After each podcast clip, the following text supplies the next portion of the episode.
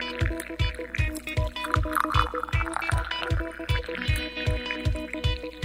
到底来咖比罐公几乖狗细沙，我是徐姐姐，跟着我与室友开杠，有意识的生活育儿，成为一个优雅的自由灵魂。大家好，我是徐姐姐。呃，上一集呢，我们跟校长就是在谈呃性教育的部分，那是比较幼小的孩子。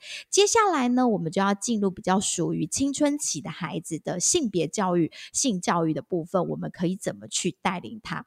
虽然我的小孩现在还小，但是这个区块我也自己还蛮想知道，因为我回想自己的青少年时期，其实在这个区块，我爸跟我妈好像没有给我什么特别的教育，他只是会跟我说卖胸扎杠欧北来哦。就是你卖卖胸扎杠我北来告诉，就是就是说要保护自己啦。啊，以前的人他们就可能只会这样子跟我说，然后或者会跟我说，我记得我阿妈跟我妈最常跟我讲，就是说，哎嘿，圣命爱公你有二夫，哎给两个昂，所以你袂使胸扎高男朋友。然后那时候阿妈跟妈妈就会这样耳提面命，我就说我不能太早交男朋友，不然我会嫁两次。然后我就是带着这个意识，一直到了大学才开始谈恋爱。那校长。德国的校长，我们需要你帮我们聊聊，就是这个青少年的性教育的部分。我们如果说像爸妈怎么去预备自己，是我想很多嘎逼混应该是会都是从青春期走过来的。那我们的确像徐姐姐说的，我们这一代都没有被教，或者是都很快就被轻轻带过。或者是被道德训示说不可以怎样哈，所以很多的态度上是不开放的。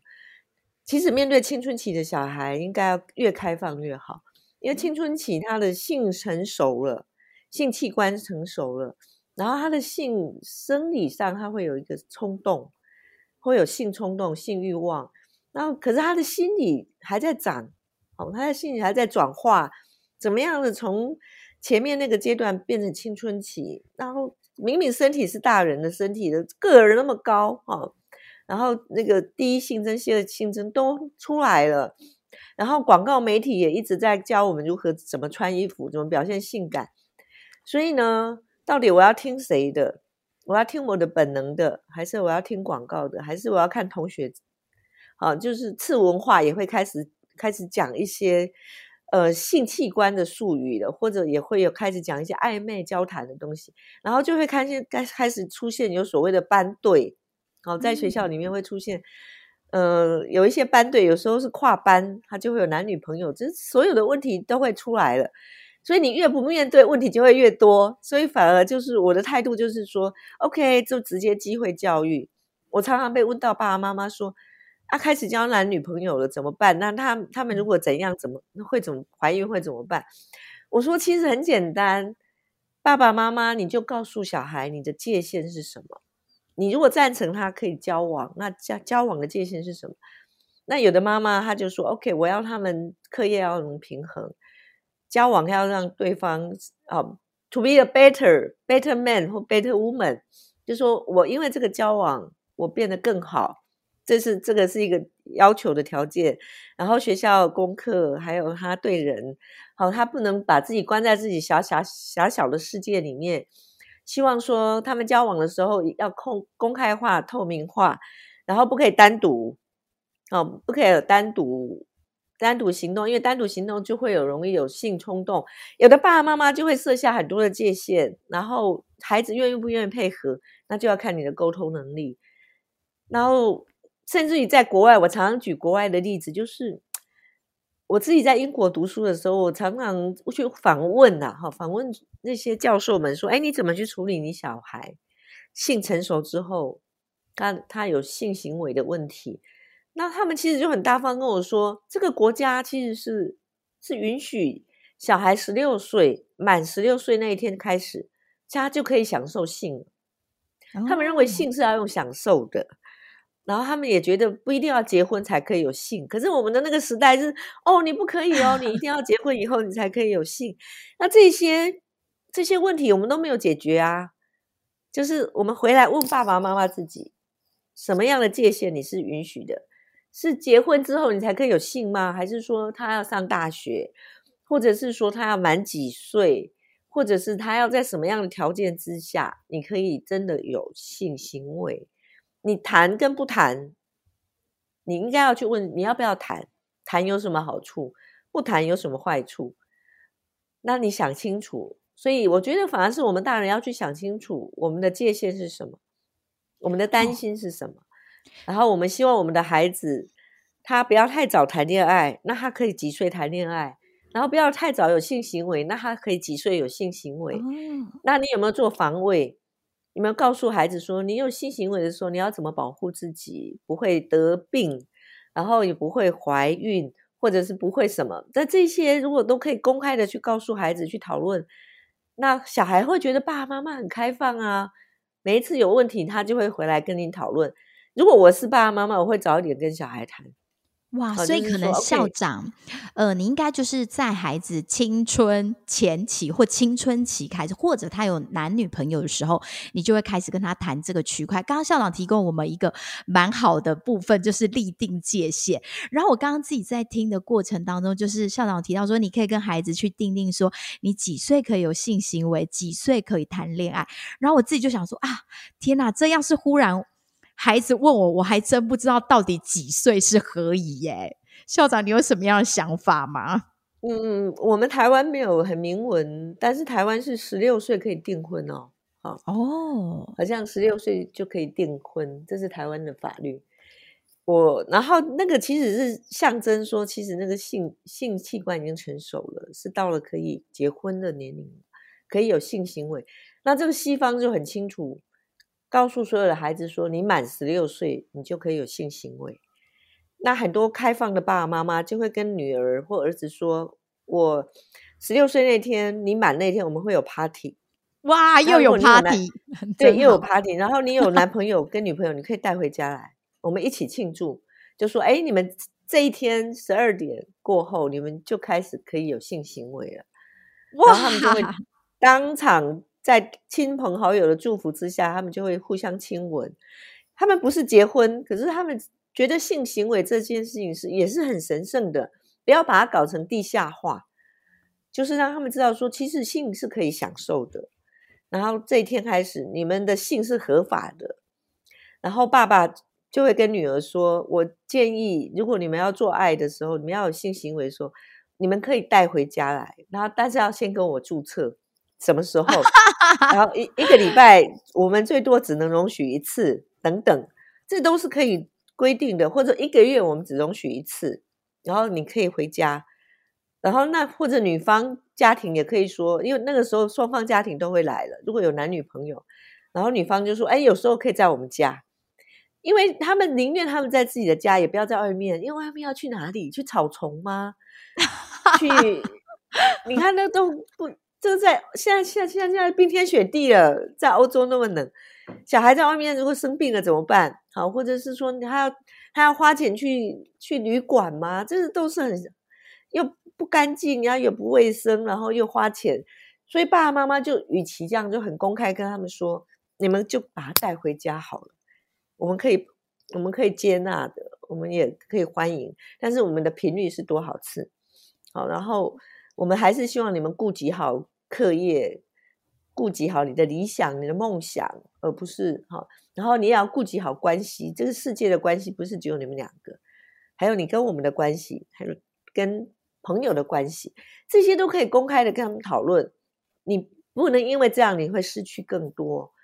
好，那因为台湾就常常我们在大学的时候会听到同学说：“哦，你重色轻友。”哦，也就是他进入关系之后，他的眼里就没有别的人。因为什么？因为他没有被教啊。他没有被教说，其实你有关系，反而是旁边的人更重要，因为那些人都可以支持你啊。然后那边，那你其实更需要很多的社会资源，而不是只陷入两个人的一种世界里面。那你的世界不是越走越小了吗？那如果爸爸妈妈可以提前跟小孩讨论他的期待，然后他的哈他的界限，我觉得这是不是牵扯到健康的界限？哇，校长刚刚讲的真的是我，我觉得我们一般台湾的爸爸妈妈或咖啡粉们，可能就真的会觉得啊，我们的尺度真的太窄了。就是原来在现在的社会里，虽然大家现在是比较开放，然后但是通常跟孩子讲的话，也只是会停留在就是，呃，你不能就是让人家怀孕，或是你不能搞大别人的肚子。最多可能就 停留在这里，但是就不会再去巨细靡遗的讲到，哎，你课业可以怎么样？那你们如何让自己更好？那如果说孩子在谈恋爱、谈谈恋爱的年纪，其实不是到说，呃，我们可以容许他发生性行为的年纪，那这个时候我们可怎么如何带领孩子，让他的就是有性冲动的时候，他怎么去去升华，怎么去处理？对，我是觉得说，当孩子有第一性征、第二性征出现的时候，其实就要去谈哦，他的性冲动的来源是从哪里？啊，譬如说他勃起的原因，他为什么会充血？然后女性是比较内隐的啊，就是说他会荷尔蒙在生理期来的前后，他会怎么样？啊，除了生理会有经卵啊，然后生理期之后，因为他在排卵。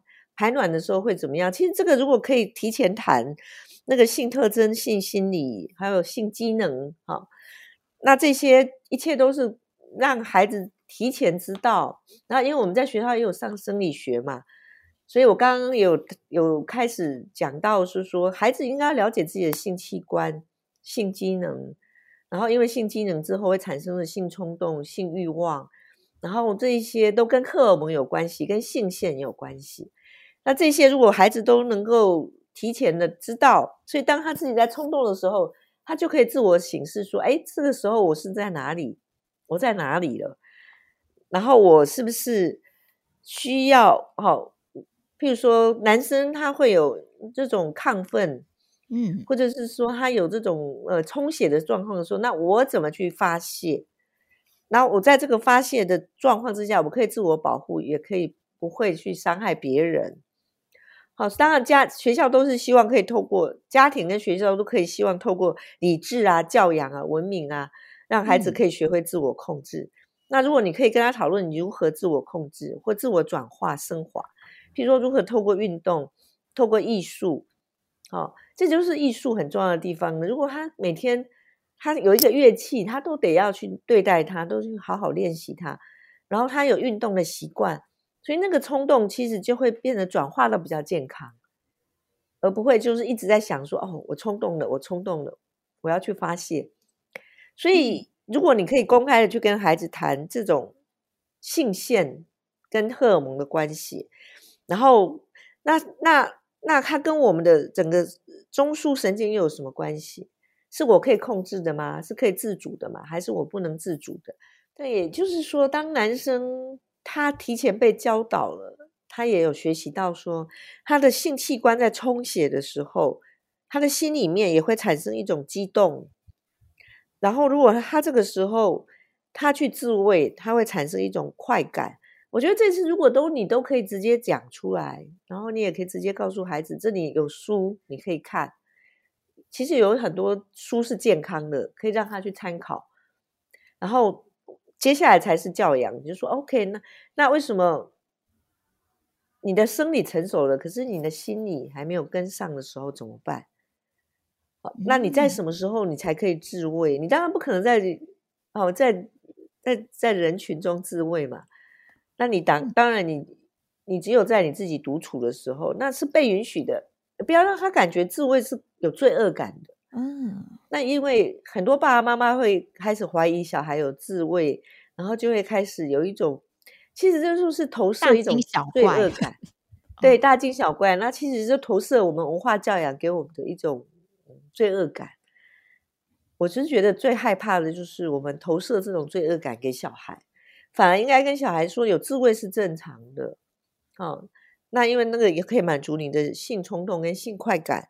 然后你怎么样去处理你的性冲动？你也可以透过运动，你可以透过那个艺术转化，你可以创作啊，哈，你可以练琴啊。那这是理想。那你也可以找人说话，啊，或者是甚至于求救等等。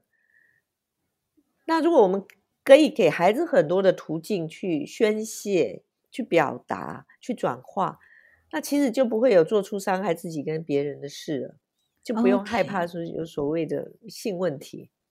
哇，所以校长刚刚就提供我们，就是必须要正确的去看待，如果孩子有性冲动的时候，他能够正确的去。有途径去解决他的性冲动的问题。那如果当发现，尤其像男孩子到了一个年纪之后，他们喜欢可能成群结党去看 A 片的时候，那当发现孩子他开始看 A 片的时候，爸爸有没有一些什么能做的功课？我觉得他看 A 片是好事，是表示他好奇嘛，哈，他好奇成人世界都在干嘛？为什么录影带有这么多 A 片？然后你现在网络世界，哎。你电脑常常会有一些性的消息，好，就是告诉你你需要吗？你怎样？很可怕哎！我觉得那种性暗示，好性这种媒体的操作，已经让人觉得好像没有去消费是不对的。那这样也暗示的小孩是不安全的，孩子是暴露在这种性性媒体的的这种诱惑之下。那与其这样，不如就直接坦率的去跟他们谈 A 片的功能是什么。A 片是为了要满足一些不能满足的人的视觉，那可是从性荷尔蒙、性冲动的角度来看，视觉不是所有性冲动里面的唯一哦。好，然后什么才叫做真的性感？什么才叫做性需要？然后健康的性是什么？那像他们这样用不同的姿态，然后用很极端的去强化性这件事情。可以跟孩子谈，这有美感吗？这看了会有欲望吗？好，那爸爸也可以很诚实说出来，他看了会有欲望吗？妈妈也可以说出他的观点。那甚至于学校，我也鼓励老师可以跟孩子谈 A 片这件事情。好，这是成长过程里面 A 片啊、春宫照片啊，好，这些都是一定必经的过程。我也看到女生，哦，以前我们在高中的时候，女生也会去传阁楼啊。他们好奇男生在看什么？为什么男生很神秘兮兮的在看这些？哦，原来都是女性的裸体。那现在也有男性的裸体啦。那反而是应该要公开讨论说，那为什么媒体要透过这些？因为他要做商业啊，他要行把女生的身体或男生的身体物化了，好，把它变成一种哦引引诱你，然后让你觉得哦这是这要消费，你要去买。就是物化我们的身体，变成一种消费行为。那我们要能够看清楚，好，我们在成长过程里面，我们的身体拿来被物化了，好，是被媒体操作了。那我怎么去做选择、做判断？我甚至有权利去拒绝等等。那这个是是要公开的。我是觉得还是取决于性态度的一种开放性，还是很重要的。嗯，那如果说已经孩子到了青春期，可能就是像我们刚刚讲的，他们开始会去谈恋爱的时候，那如果说刚好像前一段我们有提到说，是不是说呃同性去教会比较好？例如说呃爸爸爸爸，如果男孩子谈恋爱了，或者说 A 片的部分是由爸爸去引导比较好嘛？那妈妈的部分是引导女儿比较好，因为曾经好像也有人说过，就是呃女孩子重新在走。如果你女儿重新再走过这个性教育的这个阶段的时候，很像也是你自己再去回顾自己从小到大的一个性教育的部分。那如果说我今天是一个在性教育的部分是过去没有走过的那一种妈妈，那我怎么重新再去带领女儿的这个部分？那爸爸又怎么去带领儿子的这个部分呢？对，我觉得成为父母总是有第二次机会，哈，就是第二次在在长青春期。所以重新用比较健康的态度去面对。如果我再重来，我怎么？我希望怎么长出健康的一个好？怎么去面对我自己的性器官？第一性征，第二性征，那我怎么样被看待？好，那我怎么样？希望我的父母会怎么对待我？我觉得就是用同理心的去方式说，如果重来，我希望怎么做？那他这个界限会是什么？才会是健康的？我觉得先想清楚。那夫妻也先讨论一下，那用一种开放的态度去谈我，好，我希望怎么样重新来过。那你用这样的态度去跟小孩谈话，然后去跟小孩说我们的接纳度在哪里啊？我们是接纳你可以做什么？那你在交男女朋友的时候，我们还是希望不伤害、尊重。好，因为爱要以不伤害跟尊重为一个很重要的界限。那什么叫不伤害？你就可以谈了。你如果让她怀孕了，那就会伤害嘛。那爸爸妈妈要不要为小孩准备保险套？然后准备怎么样避免受伤，或是避免怀孕？好，因为现在十六岁到十八岁的小孩，如果怀孕，当然是是会伤害身体的。如果堕胎，那不如就给他保险套。那我台湾的爸爸妈妈很早熟，他让我他们来反问我，说我我多开放。我说我因为我自己没有真的好自己的亲生小孩，所以我没有机会去做这样的性教育。但是我觉得参考西方的例子，性成熟的时候就应该开放性行为了。那你不开放，那你就必须要去教会他转化他的性冲动。啊。那你不能一味的只是说哦，你要有教养，你要文明一点，你要理理智控制，不能用喊口号的方式啊。好，就是必须要预备好这个环境，他怎么去转化的环境，你有没有把他预备好？他从小就学艺术，从小运动的习惯，然后你有没有预备好你自己开放的态度？当他过不去的时候，譬如说男女朋友，他他到底能不能有性行为？你的界限是什么？你一开始就要告诉他们的。而不是等他办发生了问题，然后才跟他说这是我不允许的，这叫放马后炮。那这个其实是不健康的。所以我认为说这是一个机会，可以重来过青春期。然后你想你要怎么样被对待，你就怎样对待你的小孩，怎么样可以有健康的界限。我觉得还是双方爸爸妈妈的界限要一致，然后一起公开的跟小孩谈。爸爸他从好就是在青春前期的时候就已经培养了一种关系了，就是可以跟儿子成为这个 buddy buddy 是好朋友。那妈妈跟孩子的私密亲密关系也提升了，也成为闺蜜。妈妈成为女儿的闺蜜，那女儿遇到了男女交往的事情，她愿意回来跟你讨论。好，她会跟你讨论说，诶，在在约会的时候，好那。他会有冲动怎么办？好，嗯，对方男生他会一直想要摸他，好，一直希望爱抚。那这这这个我要怎么面对？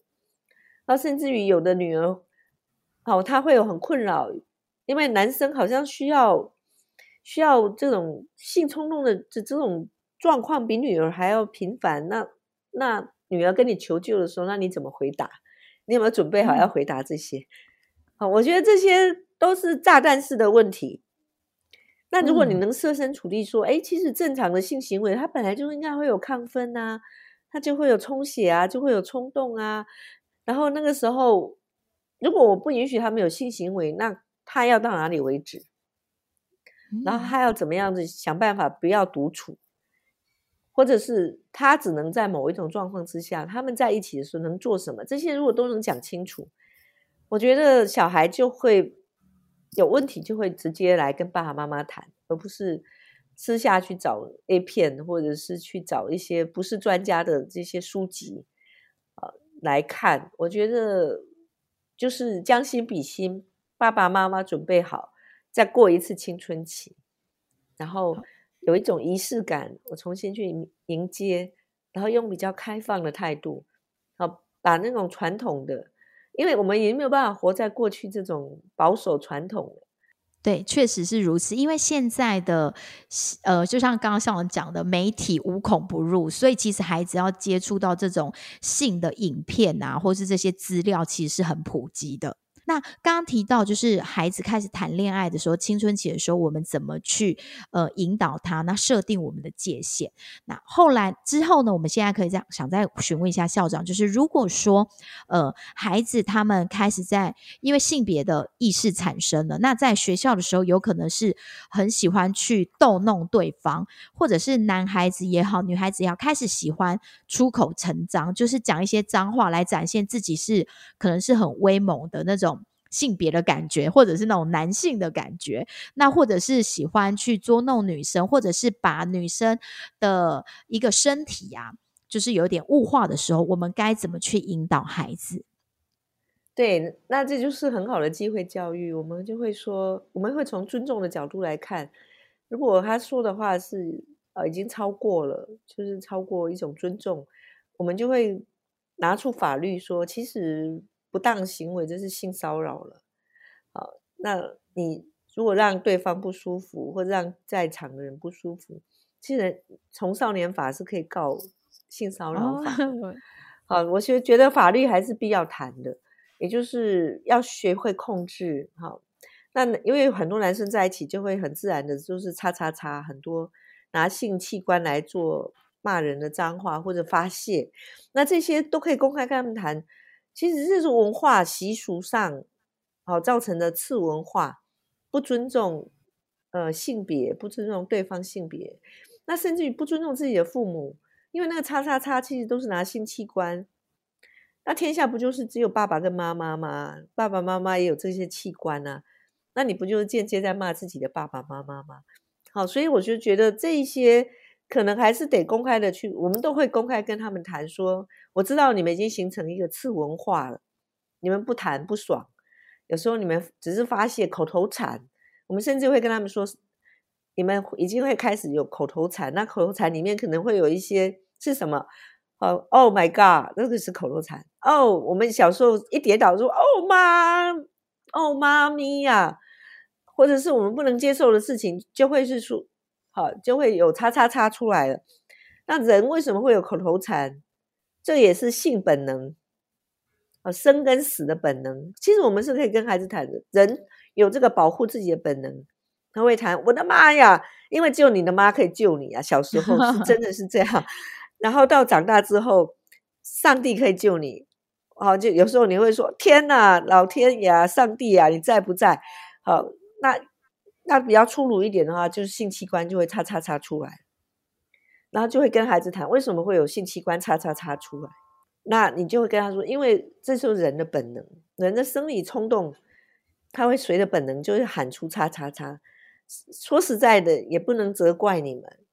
可是，因为我们为什么要受教育？我们为什么要文明，变成文明人？我们就是要学会控制，不要用这种本能来伤害别人，或者是让自己成为一个很没有教养的人，就可以跟孩子讨论这些问题。哇，所以就是在家庭会议的时候，对。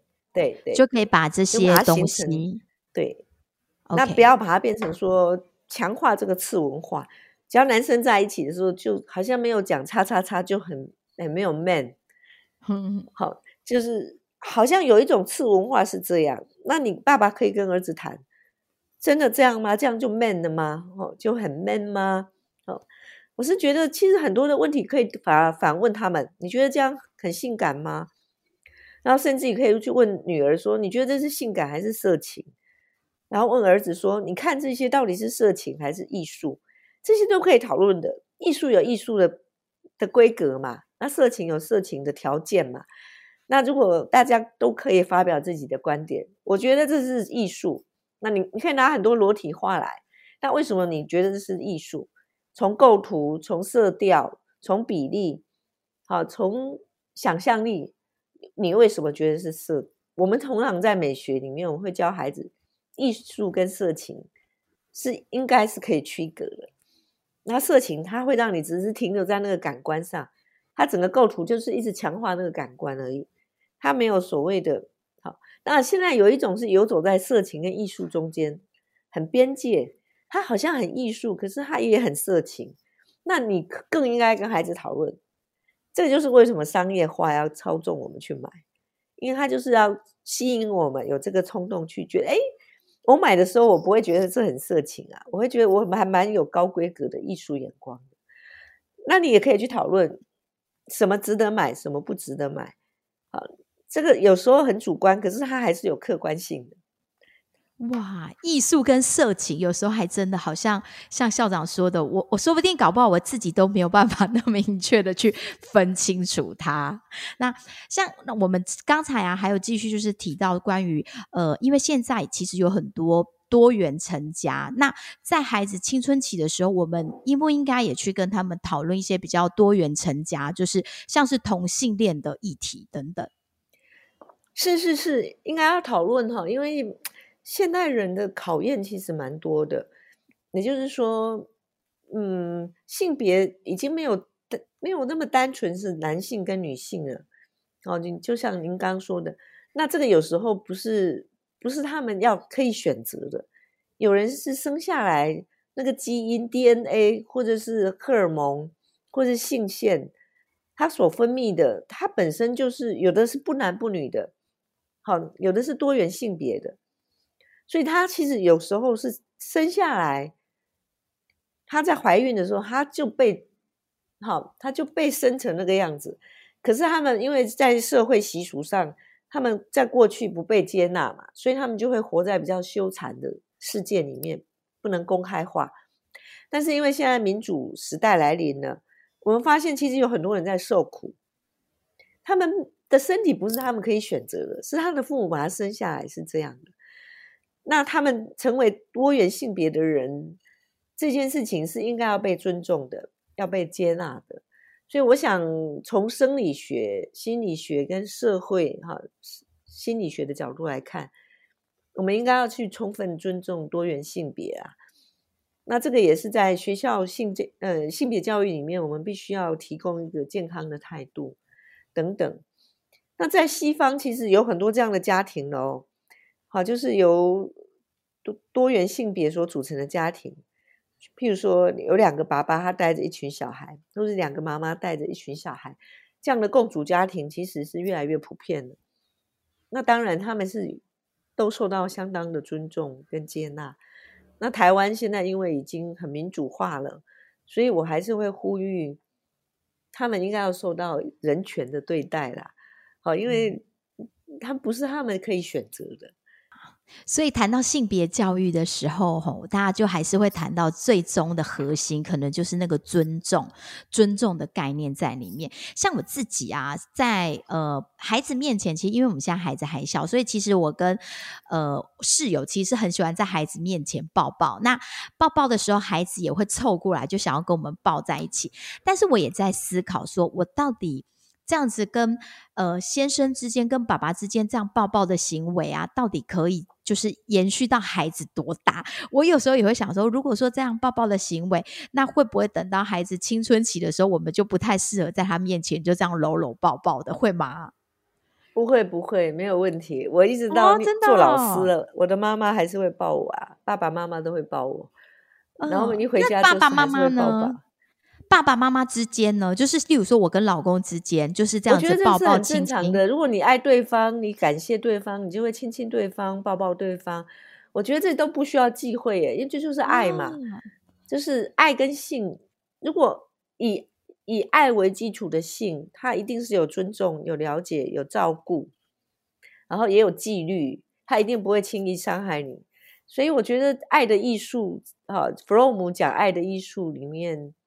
呃，性它其实就是以爱为基础的性，才是真正会长长久久啦。所以，我们甚至可以跟孩子谈到什么是真正的爱。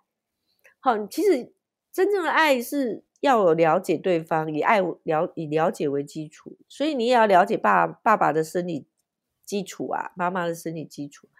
然后，你要尊重他，要照顾他。好，因为生理起来的时候，他必须比较累，他会痛，他必须要被秀秀。然后要准备什么？我觉得这个这个是异性都是需要学习的。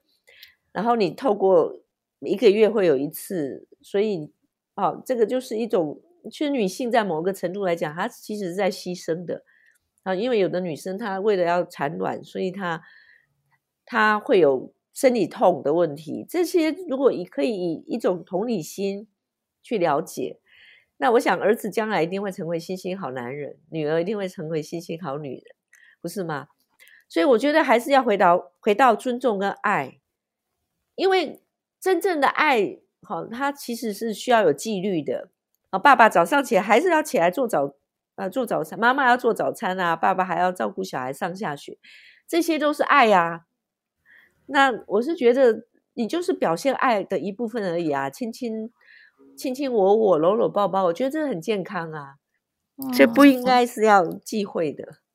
OK，刚才校长就有提到，我们都很期待啊，自己可以养出好男人跟好女人，但是在呃外面的世界里，有时候不一定会如我们所愿。如果说我们的孩子啊，在外面有可能遇到像是恐怖情人的时候，那这时候我们怎么该怎么去教导他？当遇到真的是因为恐怖情人不会在一开始就出现嘛，他也是要交往之后才知道说，哎，原来他是一个恐怖情人。那如果我们的儿子或女儿，他交往的对象当发现是一个恐怖情人的时候，我们该怎么去引导孩子这个区块，又该怎么帮助他去解决这个部分呢？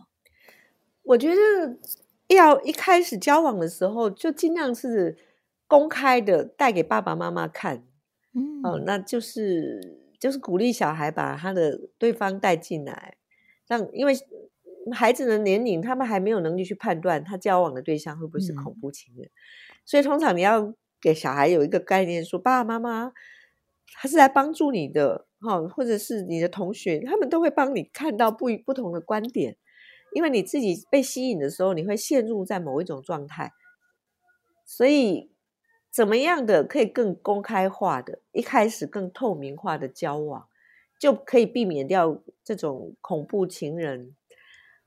好，然后其实是可以很轻易的看得出来的，很多恐怖情人他的控制欲会很强，他的安全感会很低。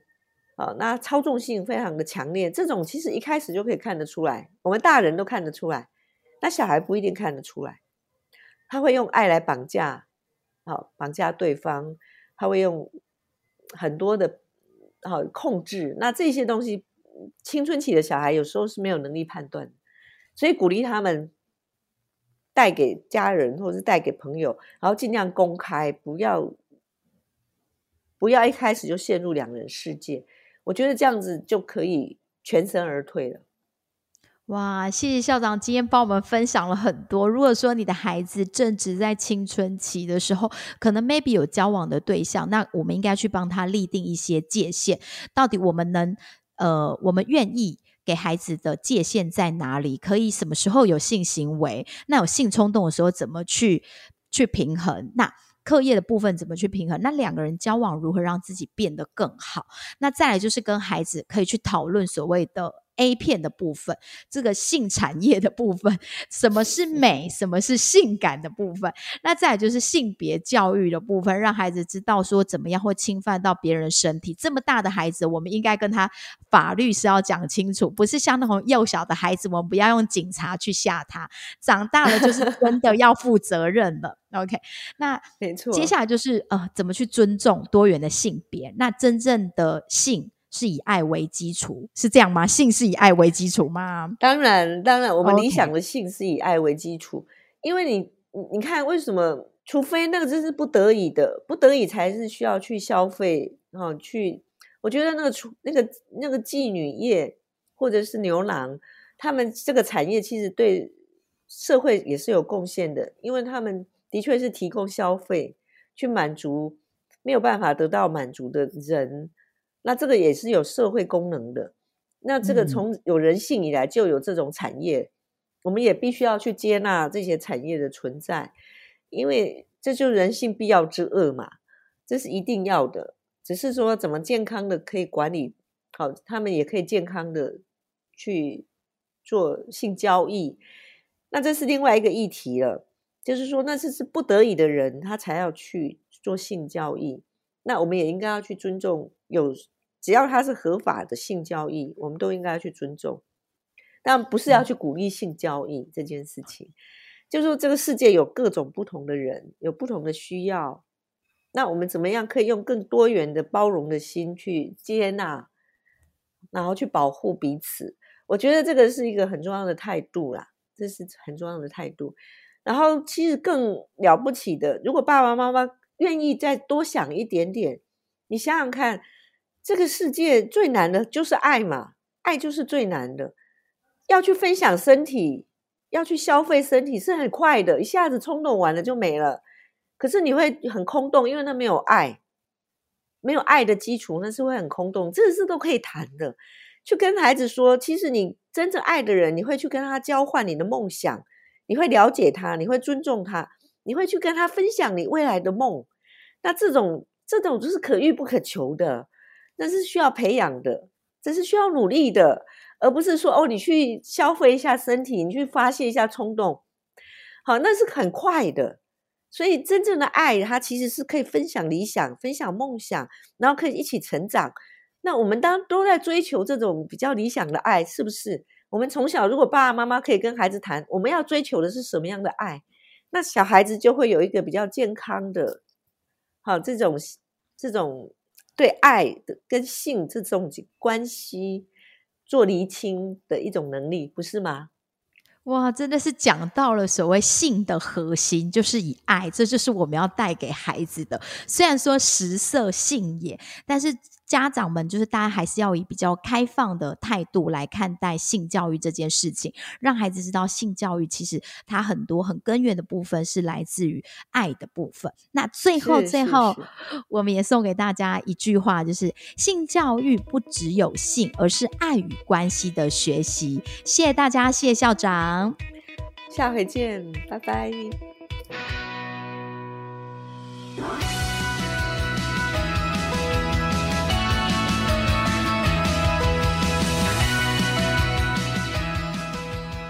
保险套到底要准备给女儿还是儿子啊？两个都要。其实，在国外都有，女儿妈妈也会准备给女儿。哦，让他们随身带，让他可以去保护自己。对，如果满十六岁以后，嗯，他们把它当做一种，呃，就说万一意外的时候怎么办？他至少会保护自己的身体。譬如他不能控制冲动的时候怎么办？等等。那至少他避免不要怀孕嘛。好，那但是我并没有鼓励你去做爱，这这些界限一开始说清楚。